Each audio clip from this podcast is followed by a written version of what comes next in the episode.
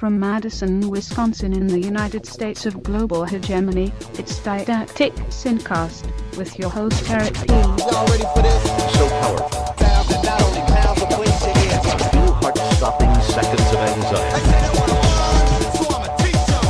Y'all ready for this?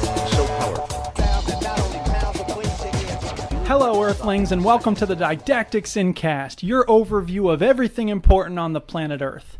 I am Eric S. Piotrowski, a writer and educator in Wisconsin, USA. I am known as Duke Scath in the world of video games and Twitter, aka Scartol in the world of Wikipedia and Reddit.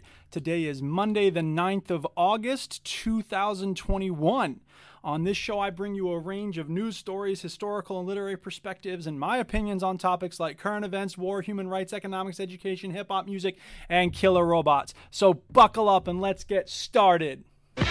Little bit better than dope is. A brand new kid to show biz. With knowledge I persevere, but for now do me a favor. Let me an ear, and we can find a rhyme to fill in space and drop the bass. Uh, first of all, I want to say thank you so much to my family and friends in Florida. I took a trip there recently, got to see my brother Mark and my nephew Avit, and my friends Megan and Kick and JoJo and Lan and uh, Ms. Beach and Ms. Lopez. And I got to see my mom and her husband Rob, and I interviewed my mom and her husband Rob. And uh, that's going to be a Synthcast that's coming out in audio format soon. So I got to edit that up, and I'll be posting that before too much longer. So if you're watching on Facebook, you'll only be able to hear the audio because, uh, yeah. Anyway, uh, it was a great trip, and I'm really uh, grateful that they were uh, so gracious in hosting. And I got to eat La Fiesta and Waffle House, the two restaurants I missed most about being in the South. And um, yeah, it was a great trip, and I was I played it totally safe. I took takeout from those restaurants. I didn't eat in anywhere, and I had my mask on the whole time. I wasn't with the people that I know and trust, so I I seemed to be fine. Hopefully, I didn't bring back any diseases. It's it's scary with this Delta thing. We thought we were on the tail end of this whole pandemic, but you know, hey, look, un- unexpected complications have arisen. The Delta variant is especially contagious, and a lot of Americans are not uh, vaccinating themselves or uh, wearing masks, which is a problem. But I'm not trying to dwell on that because there's a lot of people working to overcome that. I believe that uh, requiring people to get vaccinated before they can go into public spaces just makes a lot of sense. That's what they did in France, and the vaccination rates shot straight up. I think that there are employers who are saying if you don't get vaccinated, then you can't work here. I think that makes a lot of sense because, you know, look, there are parents who say, I, oh, our kids, you know, people with signs that say, unmask our kids. Okay, does that mean that if I want my kid to go to school without clothes on and poop on the floor, like, freedom, you should have the freedom to do that? No, of course not. Why not? Because that's a public health risk. Well, so is sending your kids into school uh, unvaccinated. So I think we should vaccinate all the, you know, obviously we can't vaccinate people under the age of 12 yet. It hasn't been approved for that. But I think that as soon as we can, you know, re- require it for people 12 and up and uh, require masks, you know, mask mandates. It's so sad that some states have said, you know, governors, including the governor of Florida, or Florida, as my mom would say, uh, have said that they will withhold money for any school districts that require masks. And I think that's sick and twisted. And I've seen some people on Twitter talking about how their kids have been uh, sickened after three days uh, because there are kids in their classroom who aren't wearing masks and they're not vaccinated uh, and, and they're spreading disease. And that's not okay. Uh, so, you know, it's really sad to see the, the ways in which um, ideology is overcoming good science. And as I've said before, we're all subject to our ideologies. We're all um, beholden to our ideologies in certain ways. But the question is, how do you modulate that with other information and concern for others and empathy and all those other things? But that's not what I'm here to talk about.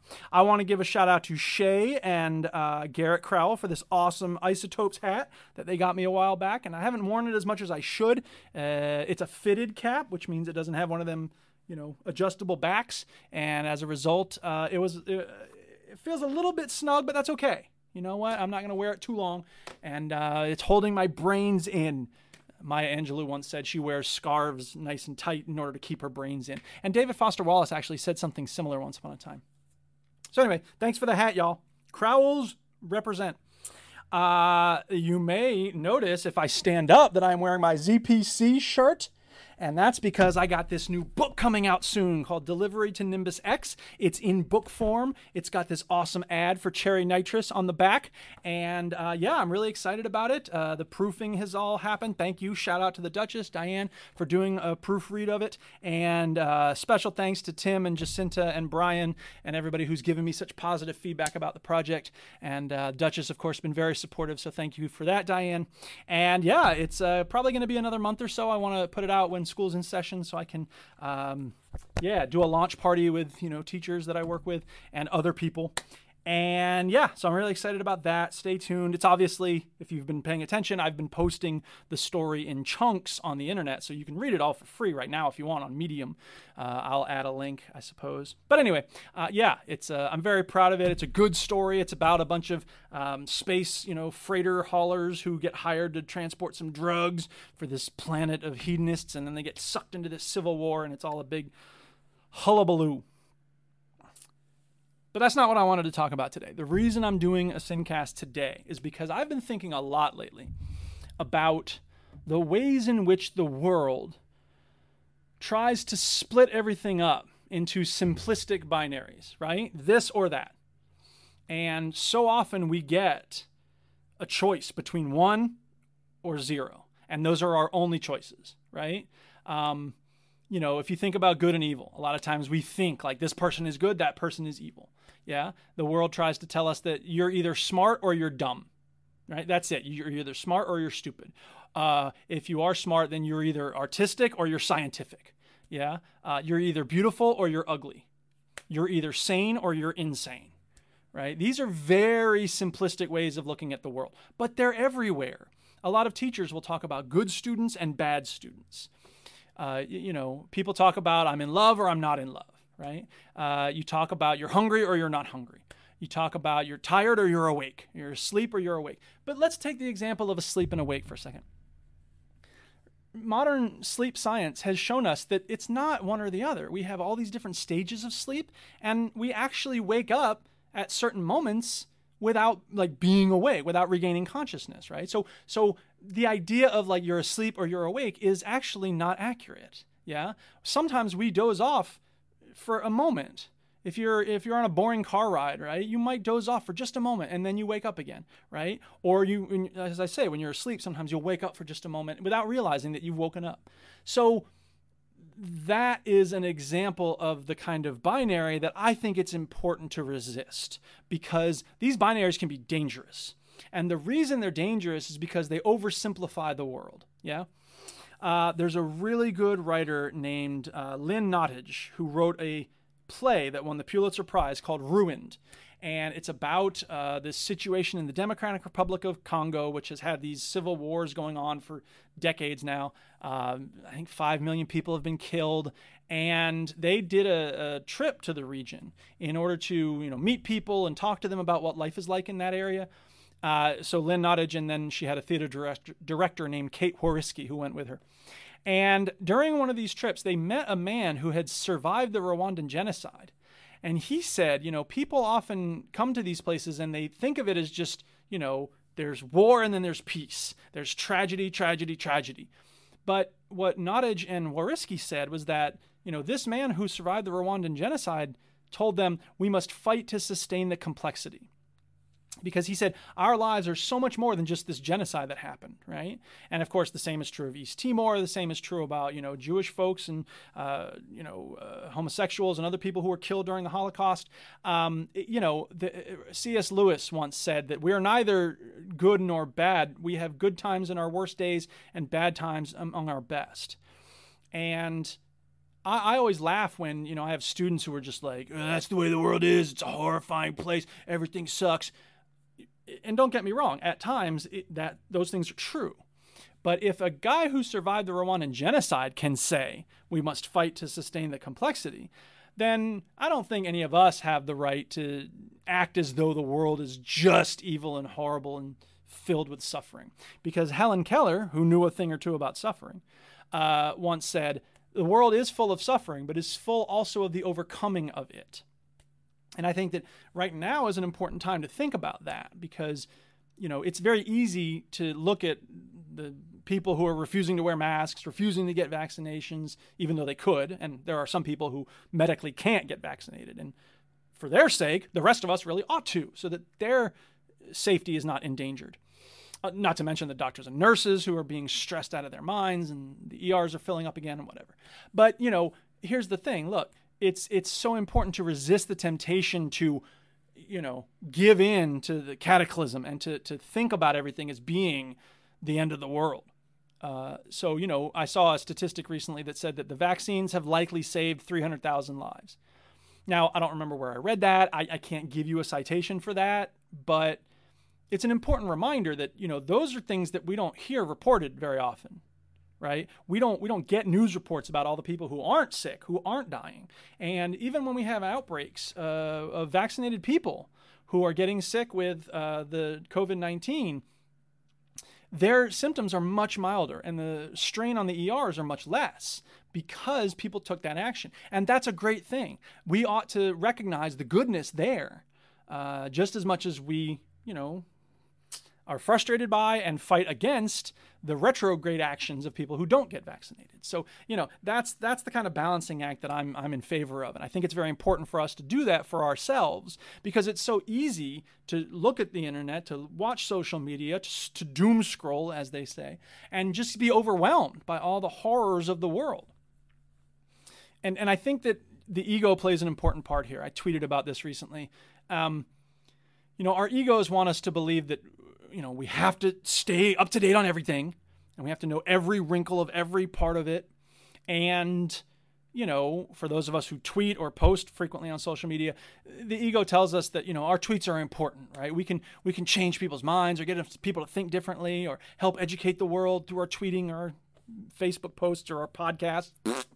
Now, of course, you know, we might have a minor impact in those ways, but mostly it's to feed the ego, right? The number one reason I do this podcast is the same reason that George Orwell said was the number one reason that he wrote, which is ego. We want to get back on people who've wronged us. We want to seem clever. Uh, we want to get public recognition. That's just a truism. And it's not as though, again, there's no binary that says you're egotistical and therefore bad, or you're pure of heart and you have no ego uh, driving you and therefore you're good. It doesn't work like that. The point is, you know, can you differentiate between the things that your ego is driving you to do that are unhealthy or avoid confusing your real purposes when it comes to ego? Um, and thereby you know, do the thing. If it feeds your ego and have fun and you know do this and entertain people with the podcast or whatever okay fine. But don't believe that you somehow have this responsibility to know about everything that's going on to make your voice heard as as a dissident to try to change people let people know that they suck um, when it's really your ego that's kind of driving you. And the other benefit of that is that once you recognize that it's your ego that's driving most of that, then you can step back and be like, okay, you know what? I don't need to learn every single thing about this horrible thing that's going on. I need to step away and preserve my mental health and keep myself, you know, in a state of wellness so that I'm pleasant to be around and I'm not overwhelmed by everything going on in the world. I don't know if I believe that things are worse than they were 300 years ago. That's an arbitrary number, 300 years ago, right? In 1721, were things worse then than they are now? I don't know. Maybe, maybe not. Probably they. I mean, it depends on who you are. Obviously, some people had a really hard time in 1721. The question is, do we know about all, all the stuff that's going on that's horrible? I think the, the big, you know, one of the problems that we have today is that we know we have so much access to information about all the suffering that's going on, which is a real concern. Um, and you know, and, and again, I'm not arguing for turning our backs on the suffering, but rather finding ways to navigate that information about the suffering because we should be fighting against it. We should be taking action to stop the climate crisis and end police brutality and, and, and stop homelessness and all the other horrors that are going on in the world. But, you know, when you're pushing for that action, great, push as hard as you can for as long as you can. But when you're not doing those things, if you're not, you know, this is not really a binary, but, you know, there are times when you're devoted to fighting evil, and then there's times when you're devoted to taking care of yourself. And being able to turn those you know levers up and down is a very important skill. And I don't think anybody becomes a teacher if they're really lazy. But on the other hand, when summer hits, like I'm not I'm not really a teacher, you know. I get to turn it off, and I'm very fortunate that I don't have to, you know, do summer school or whatever. But uh, you know, all the work and stress and, and frustration that I face during the school year, I believe means that during the summer I get to turn it off and I get to take it easy and I get to write and play video games and you know that sort of thing. So I'm very fortunate, but I also have worked hard to find some balances in my life. I wrote a piece once upon a time called Resisting Oversimplification, which had to do with Kony uh, 2012 or whatever it was. A lot of people, when that first came out, they were overwhelmed and they, they were all in for the Kony campaign. And then there was this backlash where people were like, oh, it's a hoax, it's a fraud, it's, it's you know, just people, neocolonialism and, and all this stuff. And that backlash took a real toll on the founders of that organization, which had problems. You know, I'm not going to defend the way that Kony 2012 the video happened, or I'm not going to get into it now. But I, I just I think that's a good example of the desire people have. You know, the group Invisible Children wanted to present it in this very simplistic, black and white perspective. This is the bad guy, and here are the good people. Um, and then, you know, when the backlash happened, almost the exact same thing in reverse took place. We saw people lambasting invisible children as the bad guys and um, you know they didn't talk about who the good guys were but they were like this is an evil organization they're just greedy fundraisers yada yada yada and lost in that whole argument was like okay well how do we fight for human rights in, in sub-saharan africa right? Because that's what i was most concerned about. And um, facebook stop telling me my fps is too low. I'm doing the best i can. Go away. Uh, so Human Rights Watch, Amnesty International put out statements about the whole Kony 2012 phenomenon, and I wrote a thing about how you know what it did more than anything else was certainly raise people's awareness about what was going on in Uganda. And um, you know, look, a year ago, we the whole you know white civil society was up in arms about police brutality and Black Lives Mattering. Even Mitt Romney was out in the streets with a sign. A year later, that fire and energy seems to have vanished right? I don't see anybody expressing outrage about police brutality today. So these things can very easily come and go very quickly. And the question, as always, is how do you sustain that anger? How do you keep pushing for change without burning out and without in, doing it in a performative way, where you're virtue signaling, where you're just trying to make it look like you care a lot, and then you're not really willing to do a lot of work behind it. So, anyway, um, of course, another tricky part of this whole process is to have an awareness of, an appreciation for the complexity of issues, to resist oversimplifying things into, you know, this political party is good and that one is evil, uh, even this policy is good and that policy is evil. Uh, those are oversimplified ways of seeing the world. So we have to appreciate nuance and complexity. We have to sustain the complexity, but we also have to have a moral compass, right? Because a lot of people, that's another binary we should break down. Uh, a lot of people you know, will say like, well, okay, I can see it from different perspectives, so I guess there's really nothing to be done, or you know, I, I shouldn't, you know, advocate for this or that because there's value in other perspectives as well. No, that's not okay. Uh, rather, the question is, how do you have that moral compass without becoming an absolutist? How do you appreciate and recognize the complexities while still saying this is what needs to be done? And that I think is the hardest part of all because, you know, we want easier answers. Yeah. Some of us want easy answers, and, and that's a problem. But I think all of us want easier answers because it requires less effort mental effort, physical effort, emotional effort. But I think that being a decent person, if it means anything, and it doesn't mean much, uh, I think that this, the, the, the yearning to be decent people uh, should drive us to, to do things, take action, donate to good groups of people, and without you know giving into the temptation to say like the people on the other side of this issue are evil and terrible and you know you can't communicate with them and, and all this stuff. Now at the same time you don't want to bash your head against a wall if somebody's arguing in bad faith or not willing to have an honest conversation. Yeah don't waste your time. Um, but nevertheless i do believe that human beings are often willing to listen and even if they seem like they're not paying attention or caring about what you have to say the planting of seeds is a real thing. And I've probably mentioned this on the show before, but I'll mention it again because I think it's a very important story. I had a student one time named Emily.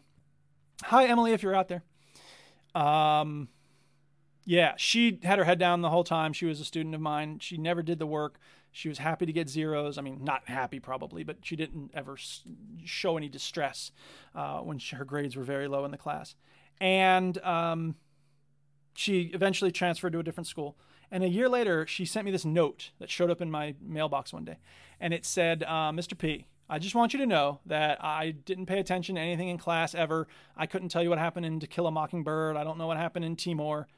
But I watched you deal with that student who was really, really difficult one time. And you never lost your cool and you didn't, you know, lash out at him. And, and I really appreciate that. And I learned a lot from that incident. So thank you. And I was blown away because I could have sworn that she wasn't ever paying attention to anything. And so ever since that time, I've come to realize that, you know, I I can't assume that anyone's not paying attention. So I act like everybody around me is always paying attention all the time. Now, I don't want to take that too far, you know, oh God, they heard me sneeze. I'm so embarrassed. That's not what I mean. But there's a potential for having an impact, right? And then the other thing I'll mention, and then I'll sort of end with this.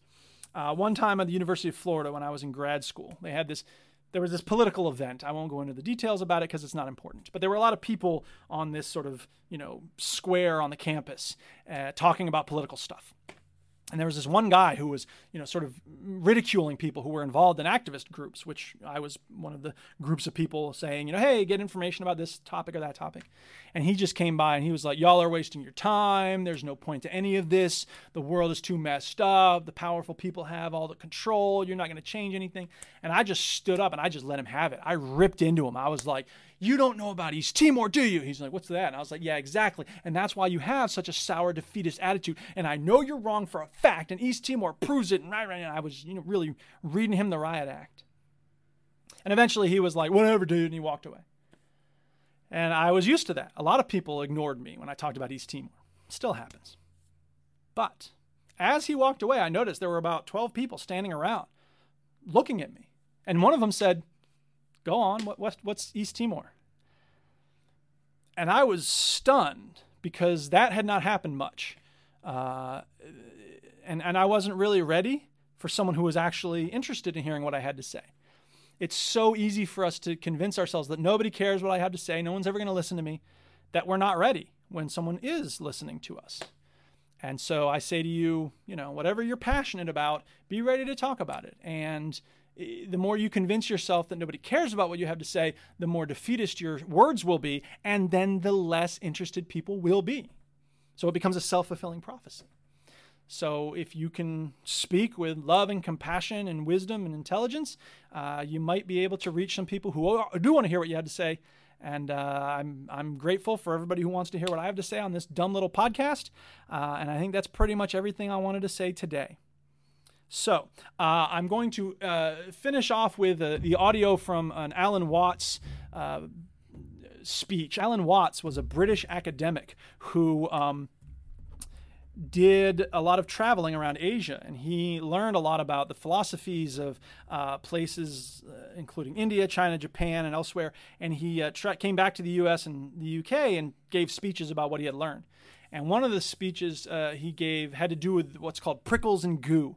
And I'm going to put the audio of that on the end of this podcast. And um, I'm going to post it as a comment here on this video on Facebook Live. So uh, I'm going to wrap it up here, but I'm going to put the audio in there. So thank you very much for listening, everybody. Shout out to uh, Diane, of course, all my friends and family in Florida, and the people I couldn't see, Addie and Owen. Sorry, I'll catch you next time. And um, yeah, thank you to everyone listening and watching. And please leave comments. Uh, I would say like and subscribe, but I think that's obnoxious. So don't do that. Don't subscribe. Just pay attention. Holler if you hear me, as the kids say. All right, that's everything I have to say. So here comes Alan Watts. Friends, Romans, countrymen, lend me your ear. Stop repenting cause the end is near. But don't panic, you can't function if you live in fear. Pay attention, you gotta listen to hear. Wait just a minute. In, in the history of philosophy and poetry and art, we always find the interchange of two personality types, which I call prickles and goo. the prickly people are advocates of intellectual porcupinism. They want a rigor. They want precise statistics. and they have a certain clipped attitude in their voices, and you know this very well in academic circles, where there are people who are always edgy like that, and they accuse other people of being disgustingly vague and miasmic and mystical. But the vague, miasmic, and mystical people accuse the prickly people of being mere skeletons with no flesh on their bones. And they say to you, you just rattle.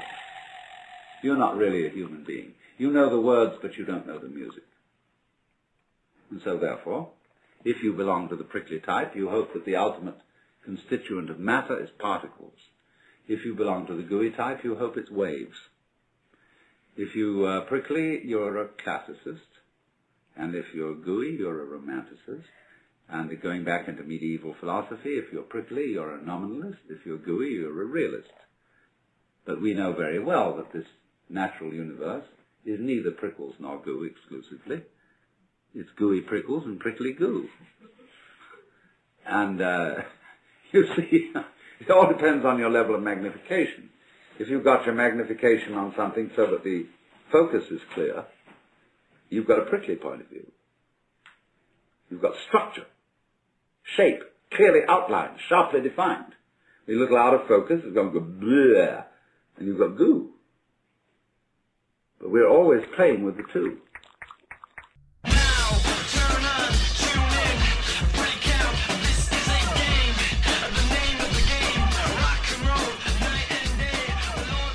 Didactic Synthcast is a production of the Floating Brain of Eric S. Piotrowski, which is solely responsible for its content. This program is a joint venture of Ribonucleic Records and Garrison Multimedia. Our show is made possible by a grant from the Fargus Foundation. Some restrictions may apply. See SOAR for details. Fight the power. So powerful. Oh, I didn't see this comment. Joey Marshall. Hey, um, I was in uh, Tallahassee and then Gainesville and then uh, Beverly Hills on the West Coast, kind of north of Tampa. Someday I'll get back to Sarasota, but uh, it just didn't work into the flight plan this time around. So.